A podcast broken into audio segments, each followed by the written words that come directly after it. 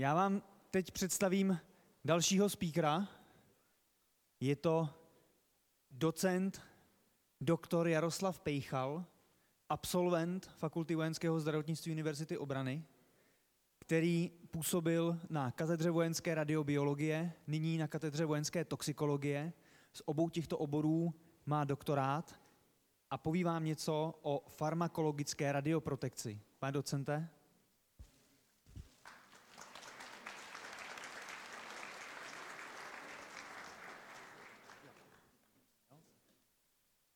Děkuji za uvedení.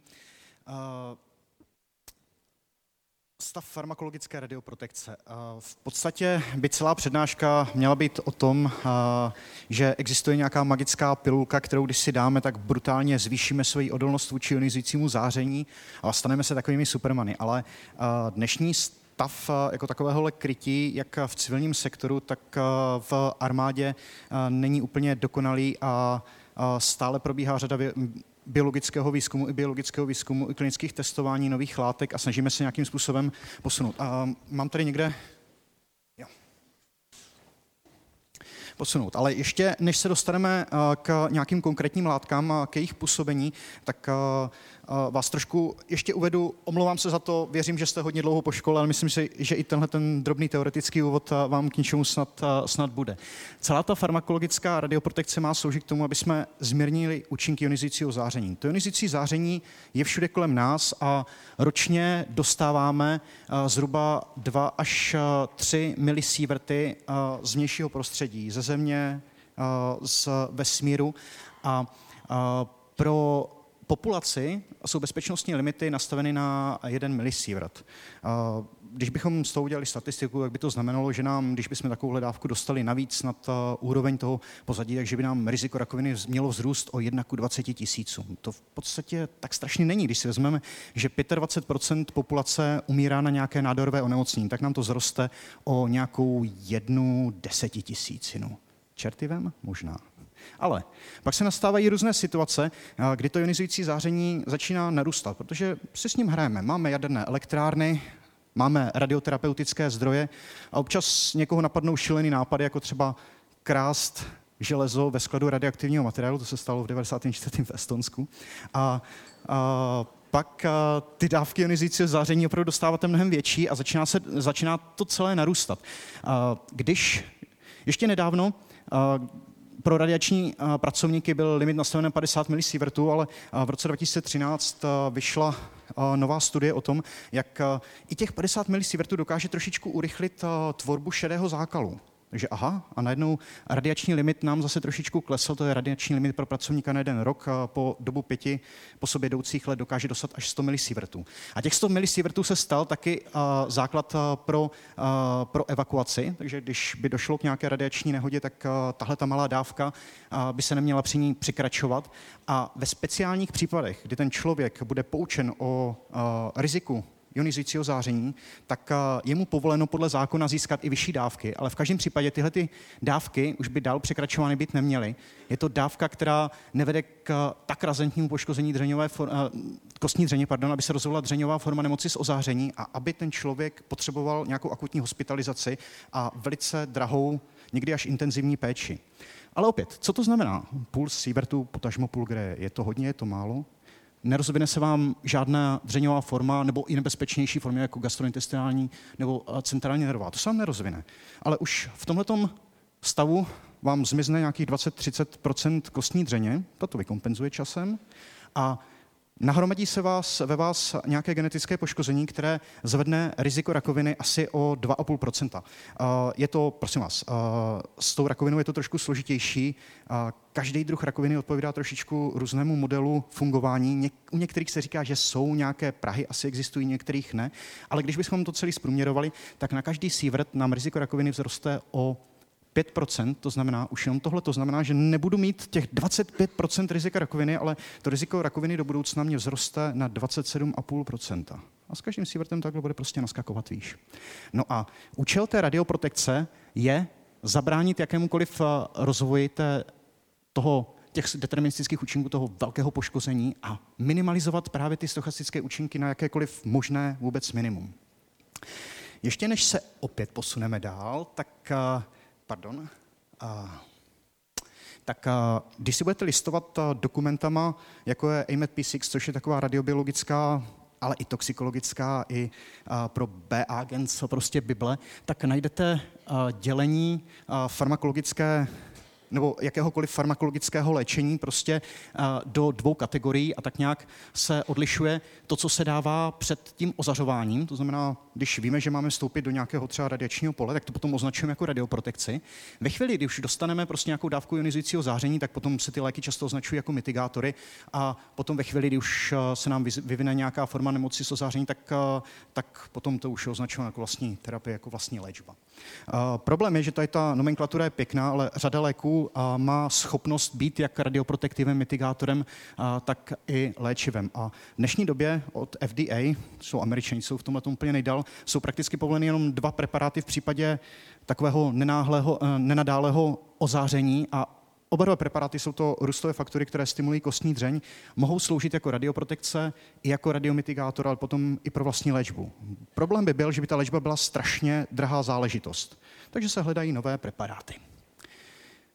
Ideální radioprotektivum by mělo splňovat uh, řadu různých ukazatelů. Mělo by být měl by mít významný účinek. To znamená, když si vzpomenete na ty předchozí slajdy, tak eh, LD50 u člověka, to je to, co by zabilo asi 50% populace, někde kolem 4 eh, až 5, řekněme 4,5 kde, tak když by to radioprotektivum mělo dávku redikující faktor roven dvěma, tak by člověk potom měl být schopen prostě snést až dvojnásobek toho záření. A skutečně taková radioprotektiva existuje. Za chvilku si o nich popovídáme. To radioprotektivum by mělo být schopno chránit všechny orgány v tom organismu. Měl by mít příjem, přijatelný časový účinek. To znamená, já vím, že teďka přichází nějaké riziko, takže to do sebe aplikuju v nějaké formě a počkám, než to radioprotektivum začne působit a pak po dobu působení toho radioprotektiva se budu snažit eh, prostě z toho radiačního pole nějakým způsobem dostat. Ale ne vždycky je ten účinek dostatečně dlouhý na to, abychom zvládli uh, různé třeba i operační úkoly. Důležitá je i nějaká přijatelná cesta podání. Uh, řada radioprotektiv se bohužel aplikuje parenterální formou, někdy intramuskulárně, některé potřebují intravenózní podání a toto nejsou dobré, prostě radi, dobrá radioprotektiva pro polní podmínky. Potřebujeme něco prostě, jak jsem říkal, tu tabletku, kterou si voják zezobne a zvětší se jeho odolnost. Uh, stabilita je taky důležitý faktor ve chvíli, kdy potom uh, přijde nějaký úkol, kdy potřebujeme nějakým způsobem uh, vytvořit si zásoby, je zde riziko, jak se na ně musíme připravit, vytvořit si zásoby, tak čím odolnější nebo čím stabilnější to látka a všechny její součásti, tak tím se pak stává dobrým radioprotektivem pro to praktické prostě skladování a pro to vykrytí té populace. A pak samozřejmě ideálně, aby ta látka byla kompatibilní s dalšími, s dalšími léky. No jo, ale takováhle ideální radioprotektivu neexistuje. A vždycky, když se vstupuje, no, no, jde do nějakého kontaktu s tou radiací, jak se musí začít uvažovat, co nám vlastně hrozí. Je to, je to vnější ozáření, to znamená, že máme pole a proti nám jdou prostě ty fotony a pěti nás ozařují, nebo je to vnitřní kontaminace? Dobře, jaká máme rizika? Když bychom vyčetli vyloženě takové ty vojensky relevantní rizika ozáření, tak je skloňováno pět takových základních případů, kdy máte buď improvizovanou nebo sofistikovanou jadernou zbraň, stejně tak improvizované nebo sofistikované radiologické zařízení, různé disper, disperzní typy, anebo pak útok na jadernou elektrárnu. Ale v tom případě, ve všech případech dojde k uvolnění obrovského množství radionuklidů, které se můžou dostávat na váš povrch. Můžete nějakým způsobem eh, inhalovat nebo, nebo i konzumovat a pak samozřejmě se pohybujete i ve vnějším poli. Takže ona je to taková kombinace všech těchto faktorů dohromady. Hodně záleží, jestli budeme mít co dočinění s eh, vysokými dávkovými příkony, protože to jsou potom pole třeba po nehodách a opět jsou takové situace, kdy armáda je nějakým způsobem, nebo voják, nebo třeba i záchranář, prostě poslan někam na rozhraní, kde ta radiace začíná narůstat a splní tam úkol a rychle vypadne. Radioterapie je případ sám pro sebe. Uh, radioterapie hlavně za poslední roky od 90. let byla obrovským motorem výzkumu radioprotektiv samo o sobě. Protože když dochází k ozařování, tak se ozařuje nejen nádor, ale i zdravá tkáň a čím víc zdravé tkáně ozáříte, tím víc máte nežádoucích účinků. Takže taková snaha selektivně, ne ten nádor, ale tu zdravou tkáň, jakým způsobem zvýšit její odolnost vůči ionizujícímu záření. No a toto se stalo právě motorem výzkumu za posledních 20 let zejména. No a o vesmíru to bych skoro ani neměl mluvit, protože tam se vám začíná měnit fyziologie, jste v prostředí mikrogravitace, pro co to dělá s imunitním systémem. Toto ještě všechno nemáme úplně vyzkoušené. A už jenom cesta na Mars podle současných měřítek by měla trvat nějakých 7, 8, 9 měsíců. Když jsem o tom četl poprvé před nějakýma deseti rokama, tak ta cesta byla plánovaná na jeden a půl roku, jenom jednosměrka tam.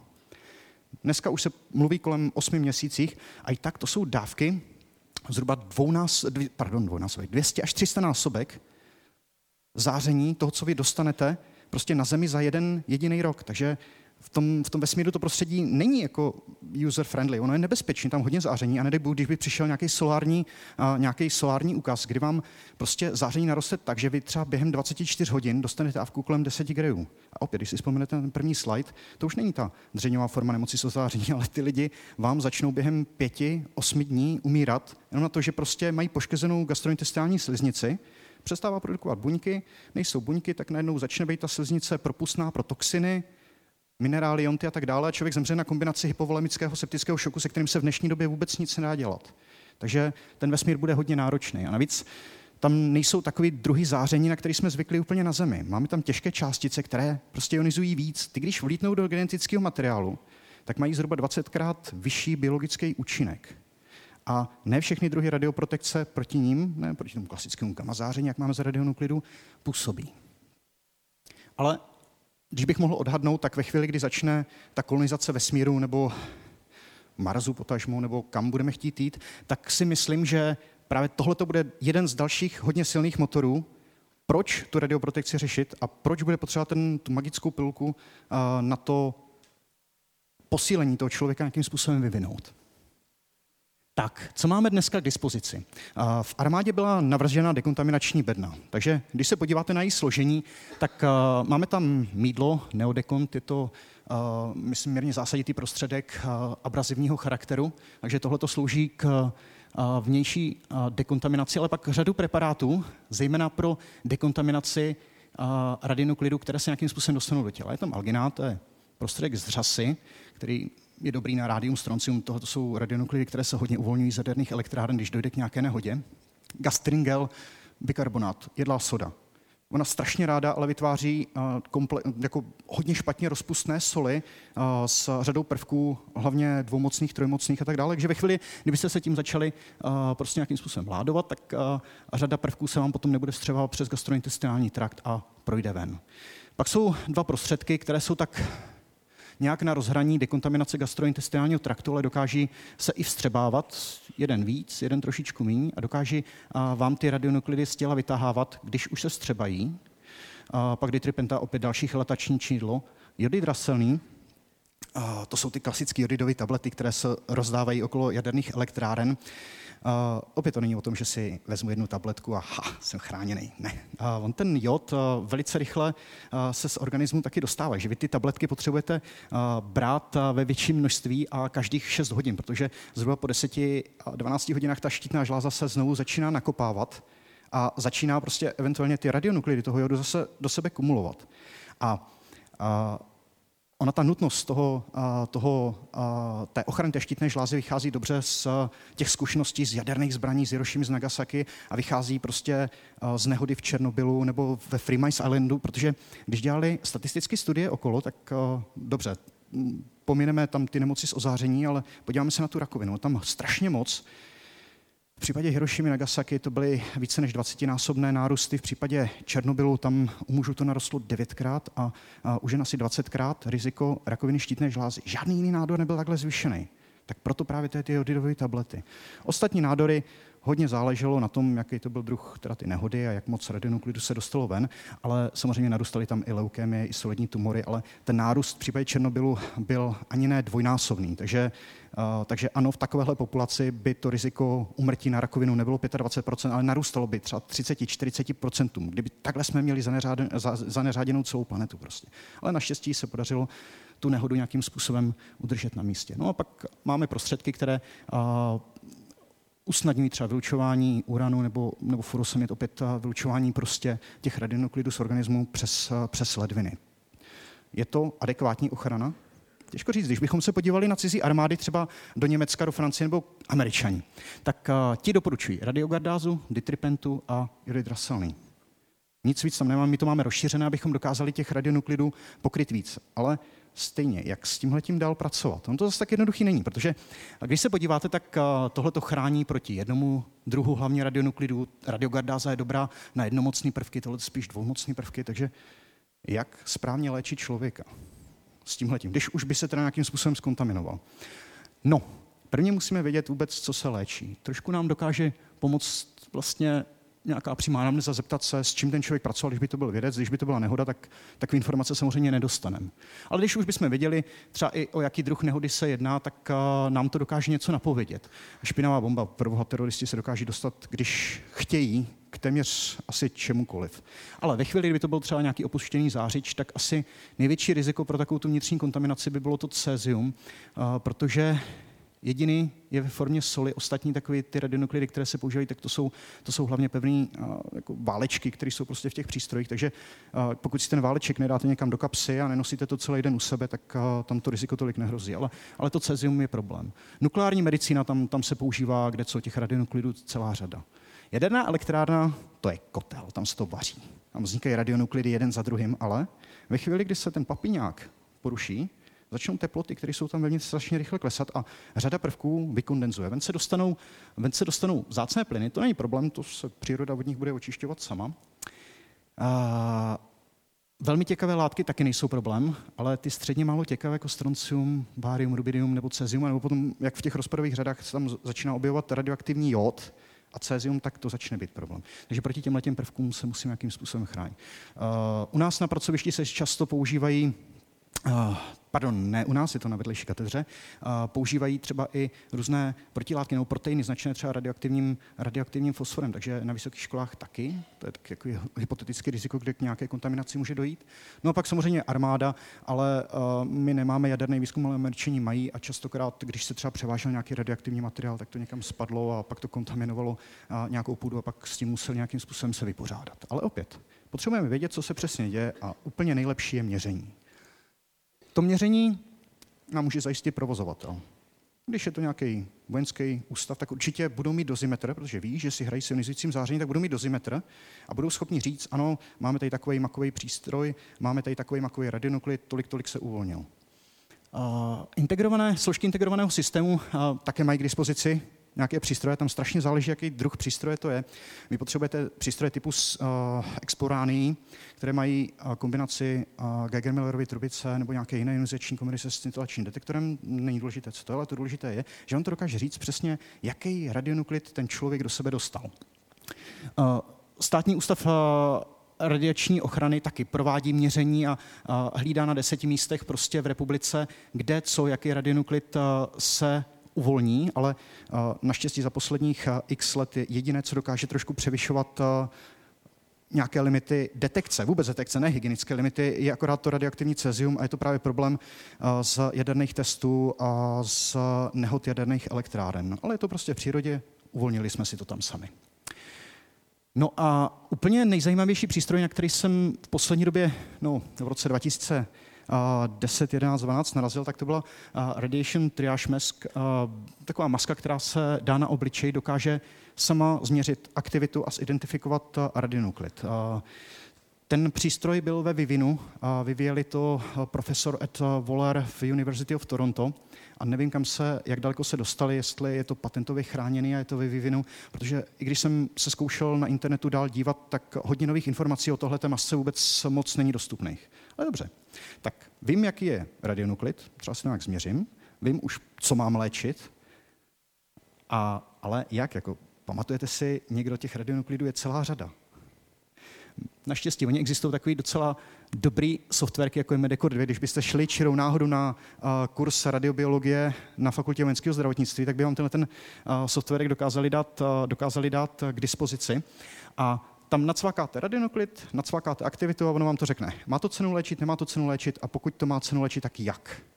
Když byste měli dohromady tu radiation triage mask s tím přístrojem, tak během pěti minut máte jednoho člověka vyřešeného. A už víte, co mu přesně dát. No jo, ale opět, léčba vnitřní dekontaminace není zase tak jednoduché. Když jste se dívali, jsou to, je tam řada prostředků, které nějakým způsobem vyvazují různé jonty a ono vám to bude vyvazovat i jonty, které máte běžně v krvi vápník, horčík a tak dále. Takže vy potřebujete nějakou biochemickou laboratoř, abyste uh, zajistili uh, nějaké vhodné prostě prostředí pro, to, pro tu správnou léčbu pacienta, abyste ho nepřizabili tou léčbou. Není to tak jednoduché. Uh, jak jsem říkal, potřebujete i vhodný dekontaminační prostředek a odebírat vzorky minimálně aspoň, když už nic, když už nemáte za sebou laboratoř, která by vám dokázala říct, ano, v tom sekretu, moči a tak dále, tolik radioaktivního materiálu, tak vždycky bude potřeba potom řešit nějaké forenzní následky nehody a ovšem prostě dělat záznamy. Hezký případ byla teďka nehoda ve Fukushimě v roce 2011. Američani se nabídli Japoncům, že jim s řešením nehody pomohou. Pro ně to bylo taky hodně důležité, protože Američanů je tam zhruba 50 tisíc vojáků a 50 tisíc civilních zaměstnanců na japonském ostrově a řada základen byla v blízkosti. Takže měli strach i o, své vlastní, o svůj vlastní personál. Japonci to samozřejmě odmítli, tak američani se začali dál rozhodovat, co, co teda udělat. Připravili si nějaké zásoby, tablety s jodem ty dokonce přesunuli na ostrov, ale co ještě udělali, tak uh, přesunuli scintilační detektory. Uh, u nás je má třeba dispozici právě státní ústav radiační ochrany a přesunuli je přímo do toho Japonska. A lidi, kteří byli v exponovaných oblastech, natvrdo všechny vojáky tam nahnali a změřili je. A potom, když se ti vojáci začali vracet, tak nevím, jestli to byl stres, ty nehody, nebo co se dělo, začali se objevovat soudní procesy, bylo jich několik desítek, někde myslím kolem 20, 25 soudních procesů, ale protože měli ty záznamy, tak si to pěkně hezky vyhledali a řekli, aha, my jsme vás ale měřili a vy jste tam nic neměl, tak to strašně rychle utichlo. Takže už jenom kvůli tomu všechno, co jde, nějakým způsobem odebírat a zaznamenávat. Tady mám ještě jeden hezký případ, eh, k čemu třeba ta dekontaminační eh, bedna může, eh, může fungovat. Toto, bylo, toto se stalo v roce 1987 v Brazílii. Bylo to nemocniční zařízení, které bylo odsouzeno k destrukci, ale oni tam zapomněli zdroj ionizujícího záření, bylo to radioterapeutická jednotka, a vlítli na to sběrači kovů. Dotáhli to domů pěkně na sklad, pustili se do toho kladivama, rozebírali to a byli úspěšní, rozebrali to. Dostali se k tomu radiačnímu materiálu a najednou ten správce toho odpada, toho, hm, jak bych to řekl, toho, uh, toho smetiště, si všiml, že to, že to tak hezky v tom vlhku jako, tak jako posvicuje, jak to ukázal ještě rodině, někdo se to dotkl, různě si to patlali po sobě a no a pak postupně začaly být ty lidi nemocní. Ale to, že se vůbec zjistilo, že jsou nemocní, ono to trvalo 14 dní. No, ty lidi začali navštěvovat nemocnice, původně si myslel, není to nějaká dehydratace, nějaká tropická nemoc, až jednoho lékaře napadlo, že by to mohlo být to záření, protože to odpovídalo tou klinickou, tím klinickým obrazem ionizujícímu záření, ale do té doby se stihlo skontaminovat obrovské množství domácností a velké množství lidí. Vznikla panika. Je to logické. A samozřejmě vláda vyčlenila nějaké prostředky, měřili, proměřili asi nějakých 67 km čtverečních na to, že tam občas za městem byla i džungle a tak dále, tak to nebylo jednoduché, ale zmapovali celou, celou oblast radiologicky. Změřilo se přes 125 tisíc lidí se prostě proměřilo, protože jenom ta populace měla strach. Takže opět, změřit, fajn, vy jste OK, ne, vy potřebujete péči, no si prostě dispenzerovat. Tohle to pomáhalo. A nakonec zjistil, že asi 250 lidí je kontaminováno a 129 z nich eh, potřebovalo nějakou další intenzivnější léčbu. Opět to je něco, kdyby se tohleto nacvakly ty data z toho měření prostě do toho medikoru, tak by vám s tímhle tím dokázal pomoct. Eh, ale celkové zvládání té situace nebylo moc jednoduché. I když se vyčlenili tři, nemoci, eh, pardon, tři nemocnice pro zvládání těch vnitřně kontaminovaných, tak personál měl strach vůbec s těmahle lidma přijít do kontaktu. Místo toho, aby jim pomáhali, tak častokrát šly do stávky. A když se potom podíváte na tuhle nehodu, tak tam byli lidi, kteří dostali dávky kolem 4-6, to je ta LD50, která se s léčbou dá zvládnout. A přesně ty, ty čtyři lidi zemřeli. Ale to neznamená nic jiného, než tam byl strašně špatně zvládnutý management. Zdravotní personál se toho prostě bál, nechtěl být kontaminován. No a uh, nepočítám další účinky, to, že ta oblast ekonomicky slábla, infrastruktura na to celá nebyla připravená, pitvy, jej damane. Mám někoho, kdo je dozemřel na kontaminaci, co s tím teda dělat? Takže vyčlenili se pitevny, pitva musela probíhat zásadně suchým způsobem, jakmile někde vytíkala nějaká tekutina, musela se okamžitě absorbovat a potom ta mrtvá těla, rakve, které byly potaženy vrstvou olova, rychle pohřeb a rychle do země. Všechno to ale začínají být problémy a jsou to věci, které ty lidi dokáží děsit nějakým způsobem. Co je ale důležité, tak to byl právě případ, kdy pro tu dekontaminaci těch jedinců poprvé použili radiogardázu. A nebylo to to, jak vezmete magickou pilulku a najednou jste chráněni. No, ta léčba trvala tři týdny, ale za ty tři týdny zjistili, že, pardon, aha, no, tady tu informaci, že ten biologický poločas toho, toho radioaktivního cezia, který se tam uvolnil, je asi třikrát menší. Takže opravdu ono to funguje, ono to vytahává prostě ten radioaktivní materiál z toho organismu. Tak, dobře, ale to je byla vnitřní kontaminace. Jak jsme připraveni na vnější ozařování, vnější pole. To znamená, když by tam byl někde třeba ten radioaktivní váleček, který se nerozpouští, ale jenom vydává to ionizující záření. Na to v současné době nejsme připraveni vůbec. Neřeší se to, nebere se to úplně jako velká hrozba. Ale dobře, i když se to nebere jako velká hrozba, nemáme připraveny nějaké zásoby, tak co nás může chránit? V minulosti, to bylo v polovině 50. let, byla vojákům rozdávána tableta cystaminu. Hm, v 49. se zjistilo, že pitomá základní aminokyselina cystein, že dokáže chránit před ionizujícím zářením. Zvyšuje odolnost buněk v kultuře. Byl důležitý. On to byl důležitý moment, kdy si ti věci uvědomili, aha, ona nějaký způsob radioprotekce vůbec existuje.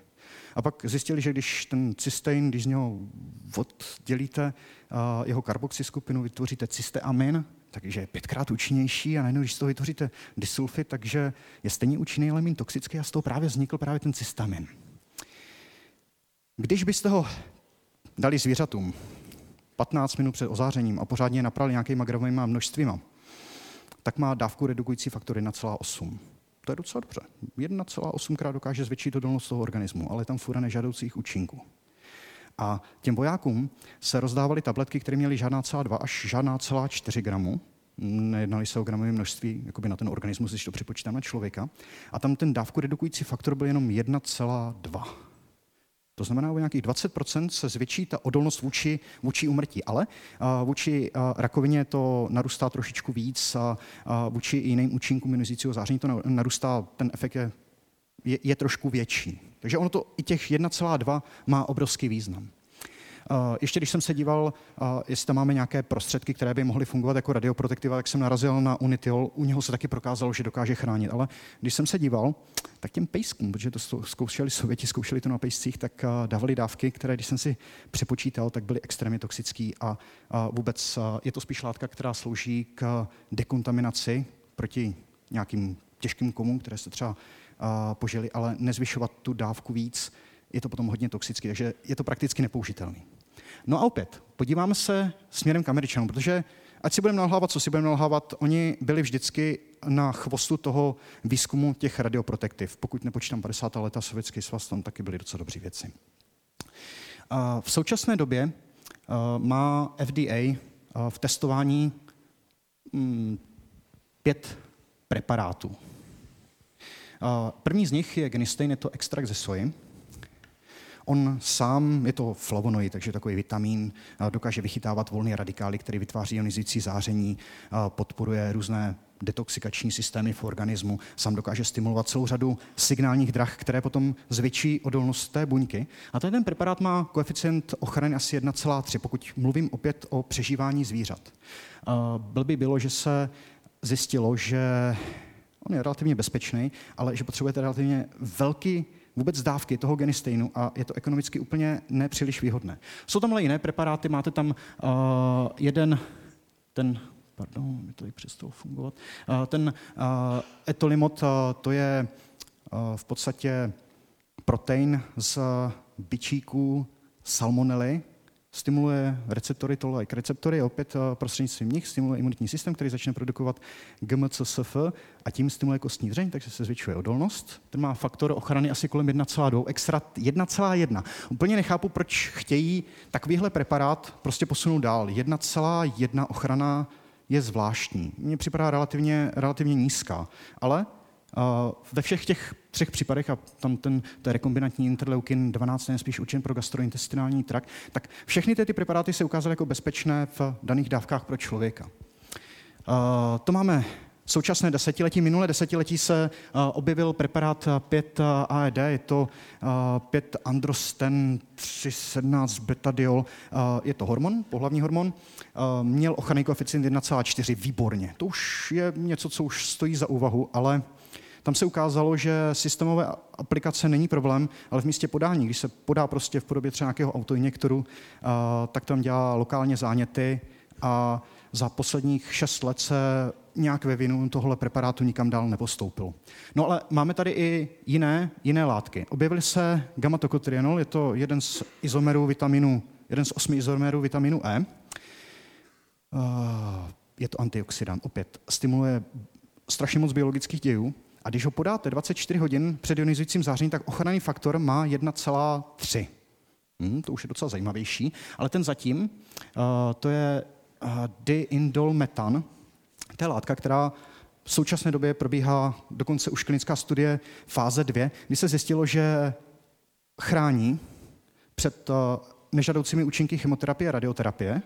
A když tohle budete dávat uh, v několika dávkovém režimu od 24 hodin po 24, před, po 24 hodin po ozáření, tak dokážete z toho organismu vytáhnout faktor 1,6. To bylo asi největší, na co jsem tady vůbec pro praktické použití narazil. Eh, ostatní preparáty eh, už ty faktory měly kolem 1,2, 1,3 a strašně záleželo na tom načasování toho podání. Většinou se museli podávat 24 hodin vůbec před tím vstupem do toho ionizujícího záření, takže když tady mám nehodu a potřebuji jít do toho hnedka, tak ten účinek prostě je takový pomalej. A čím já blíž... Se, já se mhm. omlouvám, hmm? pane docente, budu no. vás muset přerušit. Kolik máme? No, už, už jste v diskuzi. Uh, sakryš. Dobře, tak to přeská... Uh, no, uh, Dobře, uh, zkrátím to na dvě minutky. Je celá řada preparátů. Řada se z nich testuje. Uh, ten nejlepší klinický, který existuje, je amifostin. Ten má ochranný faktor 2,4, ale má furu nežádoucích účinků až 2,4. Uh, on se používá u pacientů třeba při ozařování rakoviny plic a tak dále. Ty lidi to chrání, ale musí se podávat prostě v infuzi, ty lidi musí ležet, protože uh, snižuje krevní tlak, občas potom bývají, uh, jako bývají nevolnosti, zvracení a tak dále. Takže, takže dobře, tak když byste dali nějaký antiemetikum, když byste dali preparát uh, na zvyšování krevního tlaku a teďka dali do toho ten unitiol, tak, uh, teda ten amifostin, tak, uh, tak by asi nějaká významná ochrana mohla existovat. Ale zatím takhle daleko jsme se ještě úplně nedostali. Uh, navíc uh, je tam ten časový účinek, on potřebujete ho dát zhruba 15-20 minut před ozářením, dobrý, ale během dvou, tří hodin ten účinek opět vyprchává. Takže tohle je asi takový to top, co vůbec pro radioprotekci existuje. A pak existuje celá řada preparátů, ale když se na to podíváme, tak z těch léků ten ochranný faktor se pohybuje někde kolem 1,2, takže už možná to by dokázalo povědět, proč i ti američani ten extrat, on je kombinovatelný s kdečím, tak právě asi preferují. Dokáže to být celá řada vitaminů, minerálů. Z těch vitaminů nejlepší opravdu vitamin, a hlavně vitamin E. A když byste se mi teda zeptali, tak dobře, tak co můžu v současné době personálu, když bych teda měl dlouhodobě pracovat prostě v nějakým radioaktivním prostředí, jakoby nabídnout, tak v současné době na trhu uh, preparáty, které by neovlivňovaly nějakým způsobem funkční kapacitu jedince, neexistují. Ale můžeme zlepšit uh, výživu toho záchranáře, vojáka, dávat jim větší dávky minerálu, vitaminu. Nejenom v tom záření se ta spotřeba těch látek krapet zvětšuje, takže tu denní dávku třeba zvýšit na trojnásobek, čtyřnásobek, podívat se po vitaminu E, ten se nedá ale podávat mm, per os, tam bohužel už bude potřeba včelička 24 hodin před ozářením, ale i ten pitomý vitamin E má ochranný faktor 1,2 a když tohoto v celé skombinujeme, tak bychom dokázali prostě tu odolnost jedince zvětšit. Samozřejmě v současné době se objevují i nové materiály, uh, mezi nimi mimo jiné právě nanotechnologie, ale uh, tam jsme hodně na začátku. To, co mě v poslední době hodně udivilo, jak se podařilo uh, například vyrobit nanočástici z paládia, pak galvanizaci, tam vymlátili nějaké atomy, dali tam do toho platinu a, rutenium a teďka to obalili solventním obalem a najednou to dokázalo fungovat jako enzym, který dokáže se zbavovat kyslíkových radikálů, ale nejenom jednoho druhu. Asi třech, čtyřech druhů radikálů, že vám to dokáže nahrazovat nějakým způsobem detoxikační enzymy v organismu. Ale opět testovali to zatím jenom na buněčkách, ty buňky to nějak vůči to za stolik toxicky nebylo. A tam u těch nanomateriálů se úplně neví, jestli jak jsou toxický, nebo co by měl být vůbec zlatý standard, vůči kterému to testovat. Takže tady jsme zatím na začátku. A samozřejmě se objevují i možnosti genetické terapie. Superoxidismutáza byl jeden z prvních enzymů, nad kterým se začalo vůbec uvažovat. A ano, existují právě tady ta jeho lipozomální forma, která, když třeba organismus jenom inhaluje, tak se dostane do těla, do buněk a ty buňky začnou exprimovat tenhle ten enzym a jejich odolnost zroste. No a u nás na katedře radiobiologie současně probíhá výzkum PUMA. To je, to je proteinek, který tak nějakým způsobem odpovídá za apoptózu buněk. A teďka si říkáte, no jo, ale když je buňka ozářená a měla být směrem k rakovině, je asi dobrý, že zemře. Ale paradoxně tenhle ten protein, když vyřadíte, tak ty buňky jsou odolnější vůči ionizujícímu záření o trošku. Ten ochranný faktor tam bude tak 1,1, 1,2, těžko říct. Ještě ten takhle daleko ještě nejsme a, a netrpí vyšší incidenci rakoviny. Takže možná i tohle je budoucnost, genetické modifikace. Těžko říct. Děkuji za pozornost a omlouvám se za přetažení.